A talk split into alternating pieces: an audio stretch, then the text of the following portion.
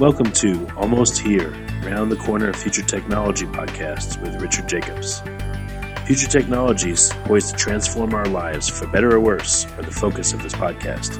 Almost Here means these technologies are now here and starting to be used, or just around the corner, from Bitcoin to artificial intelligence, 3D printing, blockchain, virtual reality, and more.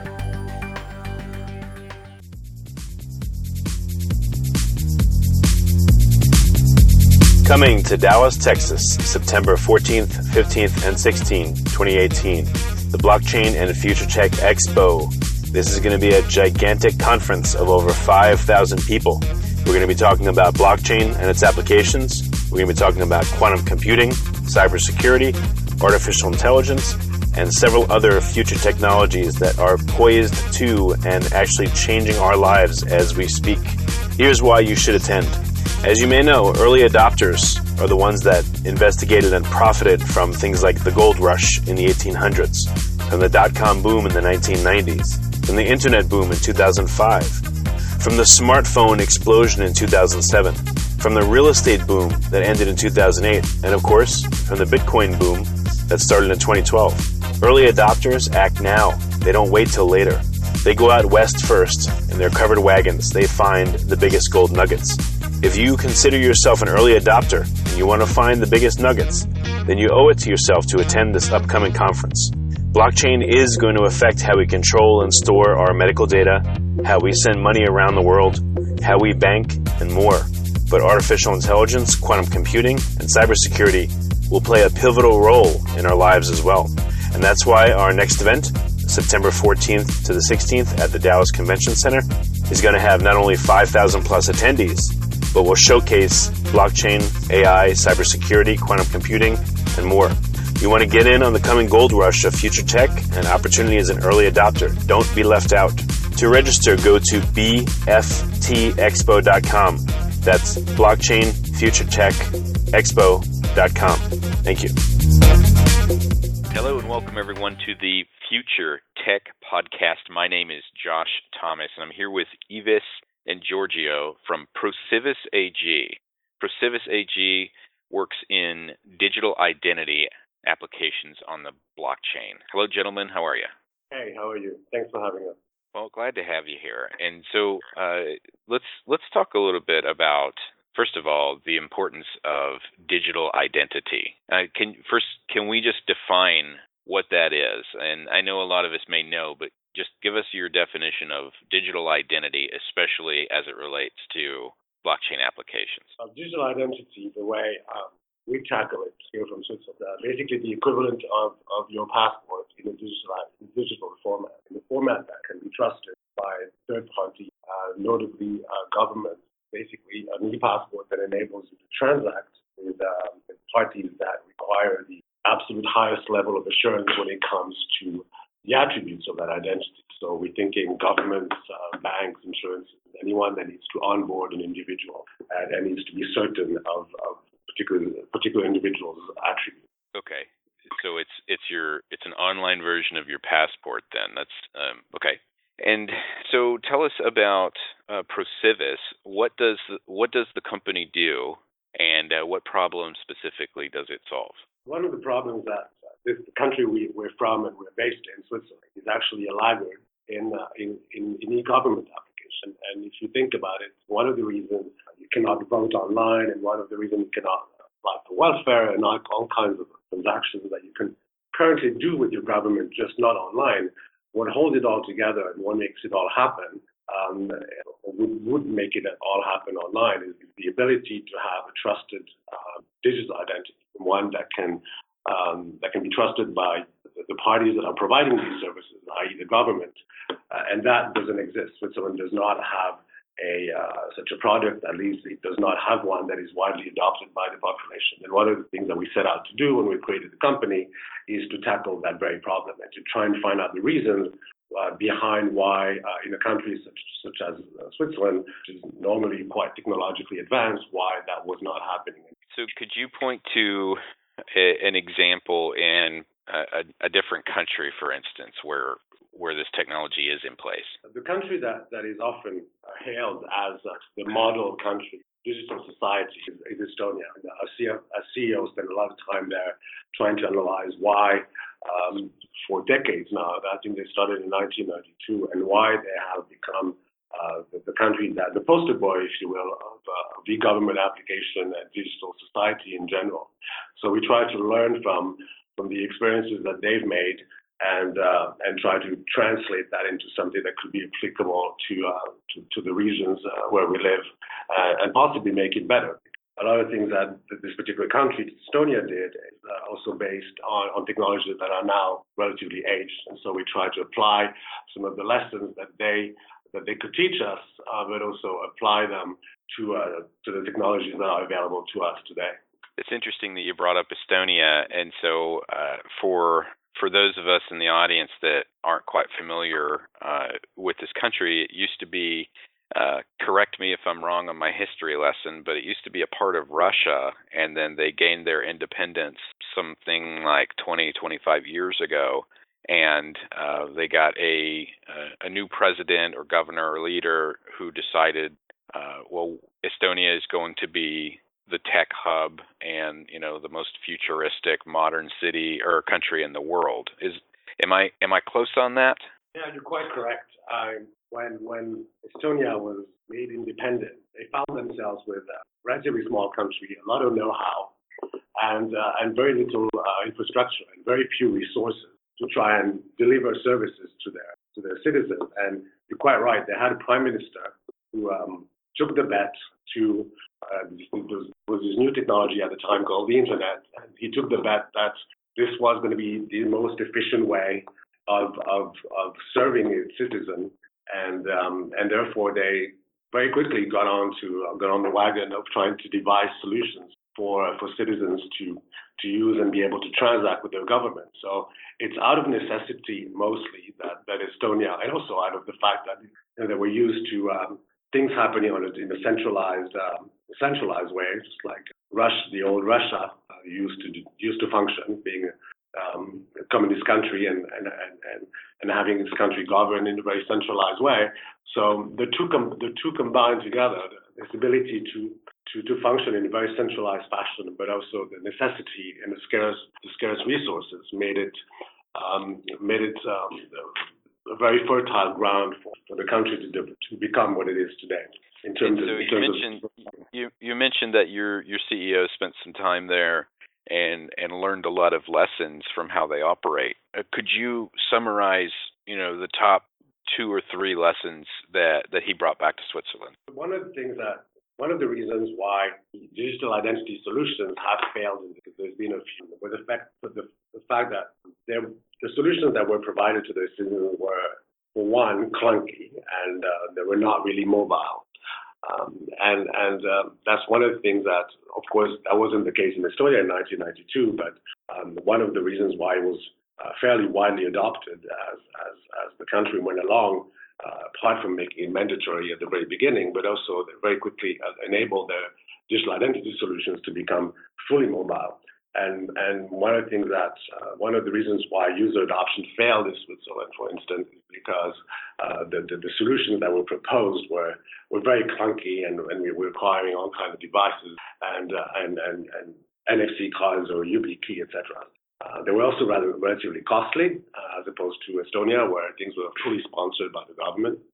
And one of the things that probably most important is um, Estonia very quickly fostered a an ecosystem and application. In other words, once you had your digital identity, there were actually things you could do with it, uh, as opposed to um, as opposed to what happened here, where individuals would uh, perhaps um, choose to try it first and pay for it, but then they would quickly realize that uh, the actual web uh, applications or government services had not followed through, and, and you basically find yourself having uh, this great, neat uh, digital identity, but um, absolutely or very few applications that you could actually, uh, actually, actually benefit from. And so the fostering of an ecosystem um, and, app- and third-party application as well as proprietary application with, with regards to e-government uh, services is an important part of the, success factor that, that uh, made Estonia and hopefully will uh, also make us um, more popular than we are today already.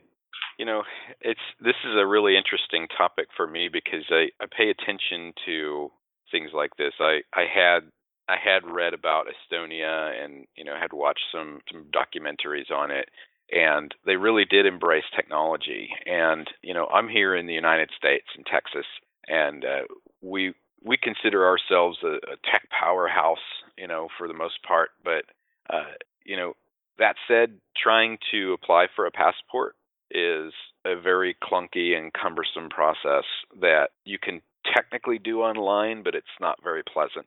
Uh, a lot of things that you do involving the government, we still have to do in person, or we have to print out a piece of paper and mail it in to some, you know, unknown entity. Uh, and it's almost impossible when you're dealing with any kind of uh, state or federal government website. Uh, it's almost impossible to uh, navigate these websites because the infrastructure is a decade old or more, and sometimes you're going on to websites that were literally built in the 90s. Uh, and where you have this tiny country in Eastern Europe, everything is online. Uh, you have this this digital identity, and it takes care of everything for you. Uh, another example is uh, in China. You know, I don't know if they have technically a digital identity for everyone, but they do have an app called WeChat, and it now this is a you know state controlled uh, government and everything is is tightly controlled. But if you're in China and you have WeChat, you can use WeChat to do almost anything. It's not just a messaging platform. You can you can buy and sell things, you know, and you can interact with stores and you can do all these different things with WeChat. And so, uh, what it sounds like you're you're really doing is you're you're still pioneers, even though Estonia is is a little bit ahead of you. They're they're ahead of all of us. I, I don't know of another country that is that advanced at this point. Have uh, have you seen any other examples? I think, a good example that people refer to is India.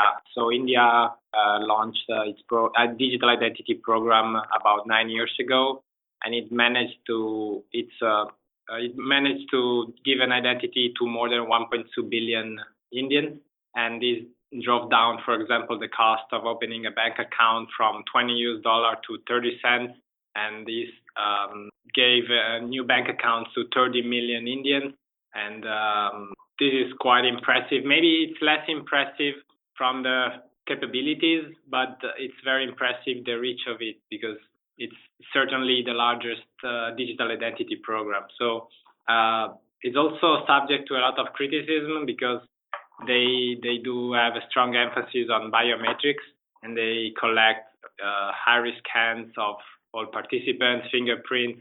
Uh, but it's certainly one of the uh, most successful project. What, what Giorgio is saying is very correct. Um, but surrounding countries, the Nordic countries, uh, have also made quite a few advances with uh, digital identity in general and, and uh, providing uh, online services, government services, etc. So the Nordic countries uh, are also quite advanced, and, and, I would say that Europe, good old Europe, is probably also lagging, and there are a lot of similarities with. I've lived in the states, and I, I know exactly what you mean and what you're talking about. But these things are, are quite similar here.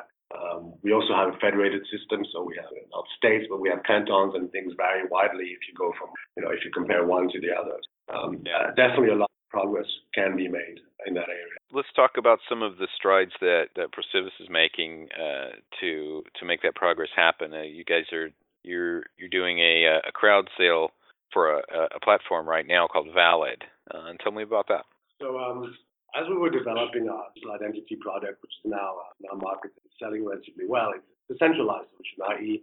the trusted centralized solution. What I mean by centralized is you download an app and then you go to the government and the government validates that you have in fact entered uh, the right attributes into that app, the right name, the right date of birth, the right um, passport number, etc. So there's that verification process that happens, uh, and that you do once, and once you've done it, you've got a verified digital identity that you can go on and use a trusted website and transaction, as opposed to a web uh, Facebook login or a Google login. So that's the difference. But as we were developing the product, we also uh, very quickly realized that the space is evolving extremely rapidly and that uh, two things are happening at the same time. The world is trying to find solutions for the two billion people out there that have no proof of, of, of existence. They have no uh, official documents, no birth certificates, and what that means is that they're basically excluded from the economic and social and political systems. Um, so that's one thing. The other thing is that I'm sure you've heard of blockchain, and, uh, the promises of blockchain is, um, is, is, is decentralized consensus or trustless consensus, and and and this offers a glimmer of hope for all these individuals who cannot or do not have the luxury that we do in, in industrialized countries of having a government that tells us that we are in fact who we say we are, and that's called the passport. And so the convergence of, of, of if you will, of, of, what technology enables us to do today with with this huge humanitarian uh, problem um, creates an environment which is uh, which is full of idea and creativity, and we wanted to be part of it. We wanted to to start um, devising solutions for not only these individuals uh, that, that, that have no hopes of ever getting an official EID, but providing them with a way to do uh, through blockchain consensus uh, mechanism. Uh, on the other hand, we also realized that there was a real convergence uh, between digital identity, core digital identity, your passport, and personal data. Now, uh, what's interesting is that from a government perspective, the government really needs to know that you in fact who you say you are. If you're a marketer, a marketplace, you're a product company, all you need to know really, you don't care about people's name, you don't care about where they live or where they're from or their nationality. What you really care about is uh, that you need to have a certain um, certainty that uh, an individual has in fact a credit card and has shopping habits that that that correspond to to uh, something you're trying to sell to them, and that's the only thing. It's called psychometric data. And, and so we realize that there's more and more convergence between what's considered core digital identity attributes and psychometric attributes with, which the marketplace only cares about. And so as we were trying to devise what we think is the next generation digital identity management platform, we also realized that we're going to need a lot of money to create that vision. And uh, traditional uh, fundraising uh, channels, venture capital, we're not going to be the one providing us with the necessary capital to create that, that, that, that vision and create that platform. And so the, the obvious choice for us was to do a crowdfunding to an ICO, and, and that is why Valid is born, is why we are where we, we are where we are today. So, talk to me just a little bit about what you just said. Venture capital firms were not going to be the source of funding for this. Why is that?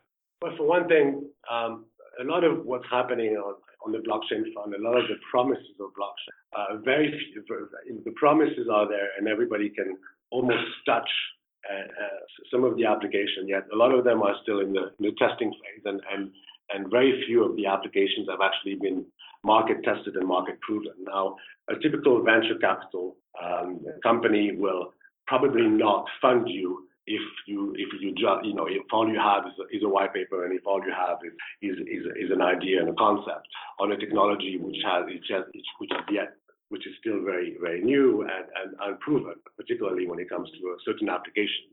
Uh, so I think that's mostly the reason why uh, venture capital is, is, would not be the right um, the, the right channel for us. But also um, for, for, for Valid, for this product to be successful and for a lot of blockchain products, um, a community is needed. A community of people that believe in it is needed. And therefore, um, trying to create and, and raise awareness through a, a community is also vital for the success of the product, not just not just for financial financial uh, raising purposes, but simply to have a community that supports and make the whole um, the, the, the whole project a success.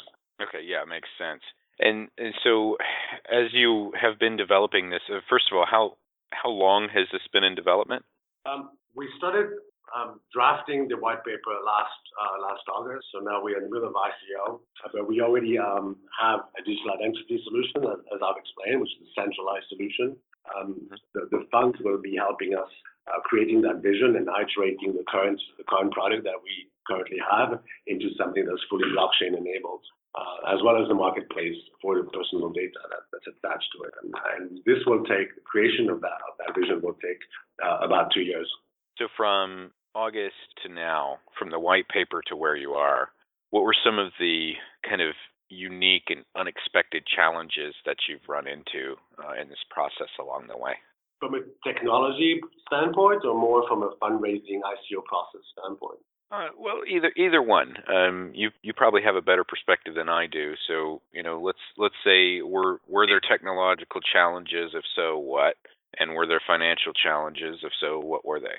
I think it uh, it's not very defined yet how blockchain companies are meant to uh, carry on their business. So uh, you know, if you do uh, an ICO, are you issuing uh, equities? Are you issuing a currency? who is there to regulate you? How do you pay taxes? Uh, even looking for a bank account was a challenge. So I think if I have to think what was the biggest challenge for us was to find our framework of legality, if you want, you know, uh, what, what, how do we do something that is legit and is regulated? That was the hardest challenge. It's an interesting point, uh, and and it it really kind of harkens back to uh, in 2017, there were so many ICOs, token sales, crowd sales. There were so many of them, and so many of them were just total frauds uh, that uh, governments all over the world have been clamping down on this. And it's much more difficult now to put out a legitimate ICO because you have to go through extra hoops. You have to fill out extra forms on those old websites we were talking about. Uh, and it's it, it's a challenge, but uh, there there are kind of two schools of thought here. Um, a lot of the blockchain purists uh, say, you know, we don't want the government involved. That's why we're doing the blockchain. Uh, but at the same time, uh, those investors who would want to invest in it, uh, to a certain extent, they they prefer these additional regulations because it it means legitimate companies like yours are taking the steps necessary to be legitimate, and the illegitimate companies are just trying to skirt the law. Do you have any thoughts on that? I think another 20% of these 2017 ICOs are about to go out, uh, fading out. So it's a huge, uh, huge drop rate, not unlike what you'd expect from a, from a startup environment, if you will.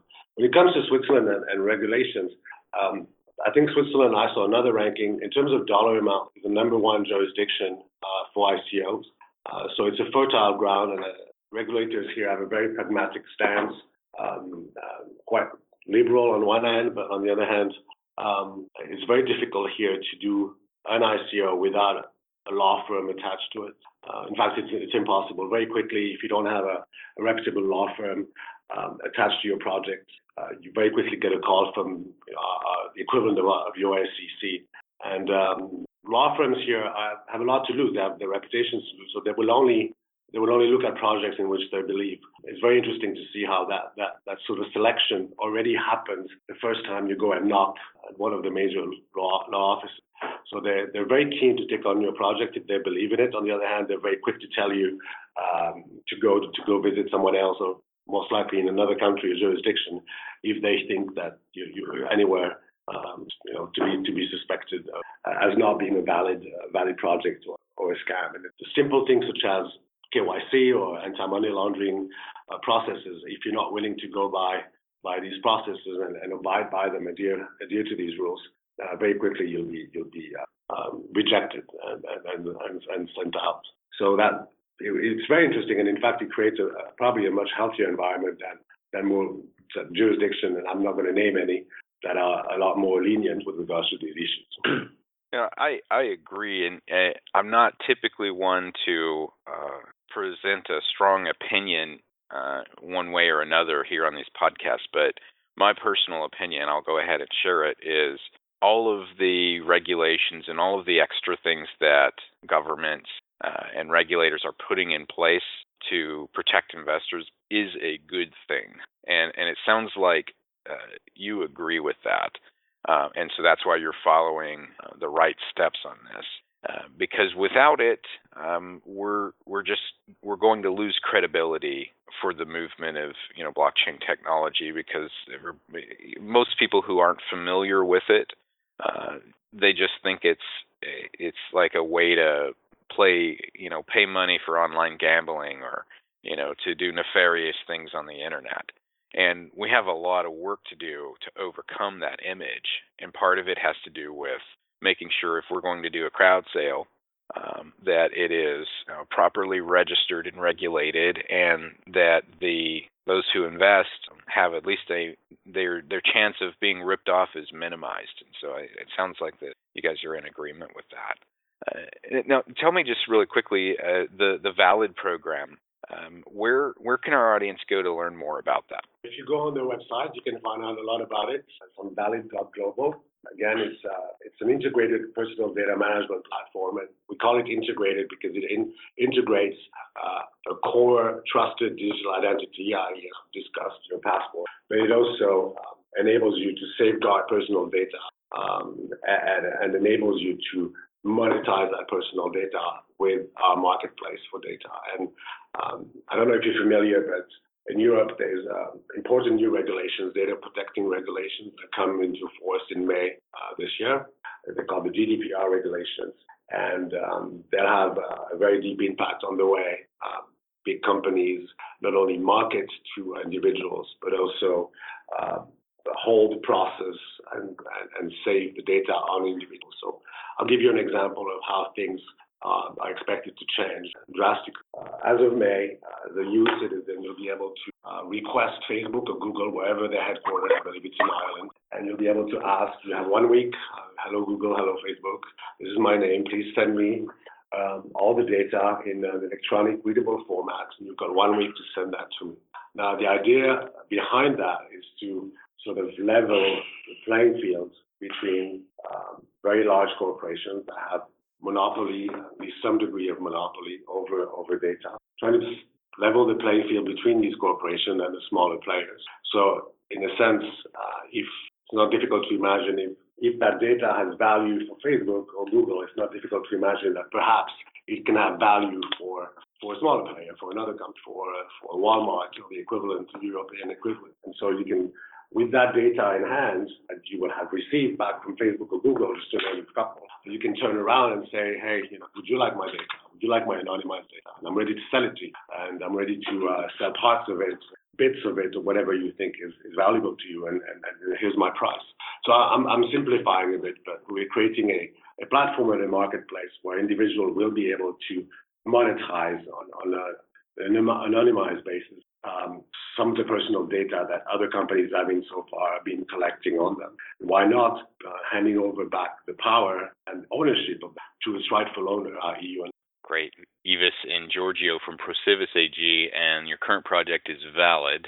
Uh, our audience can learn more about that and participate in the crowd sale by going to valid.global.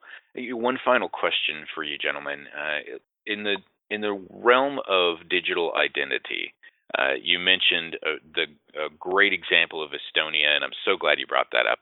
Uh, and then you also mentioned that you know a a technological powerhouse like Switzerland, even even that country is lagging behind in keeping up with the times.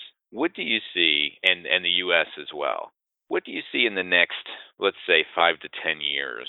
How does digital identity become a more com- uh, more crucial component of everyday life. Do you, do you see that happening anytime soon, or are we still ways off? I think that we're not the only ones tackling. In fact, there's quite a famous IC US based called Civic. wasn't quite tackling the entire personal data sphere like we are, or trying to monetize or enabling monetization of data. Um, they have a very good, very good proposition with regards to um, self-sovereign digital identity, i.e., a digital identity that individual can create and, and uh, for themselves and get validated by third party thanks to blockchain. They're not the only ones. There's quite a few other uh, quite a few other uh, protocols and a few initiatives worldwide. And I think what we're seeing is right now they're all pretty much in development phase. None of them are quite production ready or market ready, but that's going to happen very quickly. Um, I mean, what I mean quickly is within the next two years. And I think over time, within the next five to ten years, there'll be a handful of these protocols that we uh, that will have emerged as being globally accepted or globally uh, established and known. And, and, and probably for a time, these handful of protocols and, and solutions will probably coexist with our digital passports or government centralized solutions. I think they'll coexist for some time. And what will happen after 10 years, I probably can't tell you. I think it'll be harder and harder to differentiate what was handed over to you uh, by government and what was handed over to you thanks to uh, blockchain technology. Exciting times.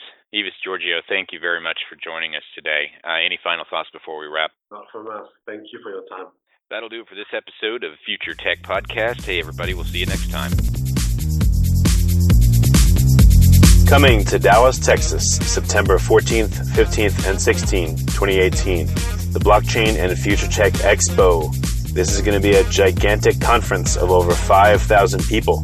We're going to be talking about blockchain and its applications. We're going to be talking about quantum computing, cybersecurity, artificial intelligence, and several other future technologies that are poised to and actually changing our lives as we speak.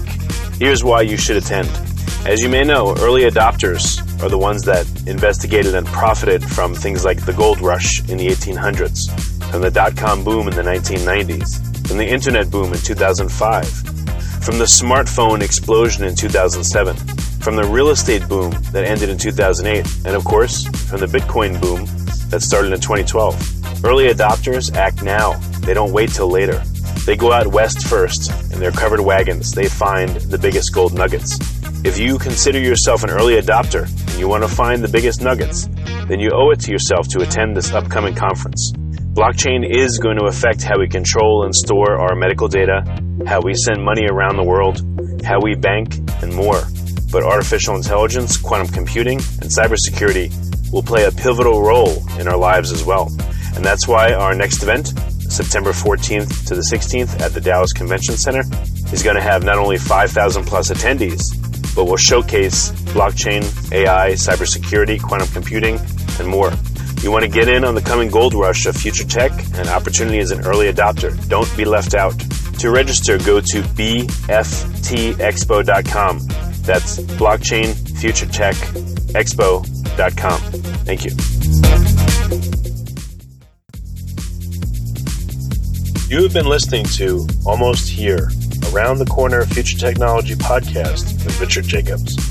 Subscribe to this podcast, post a review to discover more future technologies that are poised to transform our lives for better or worse, such as Bitcoin, artificial intelligence, 3D printing, blockchain, virtual reality, and more.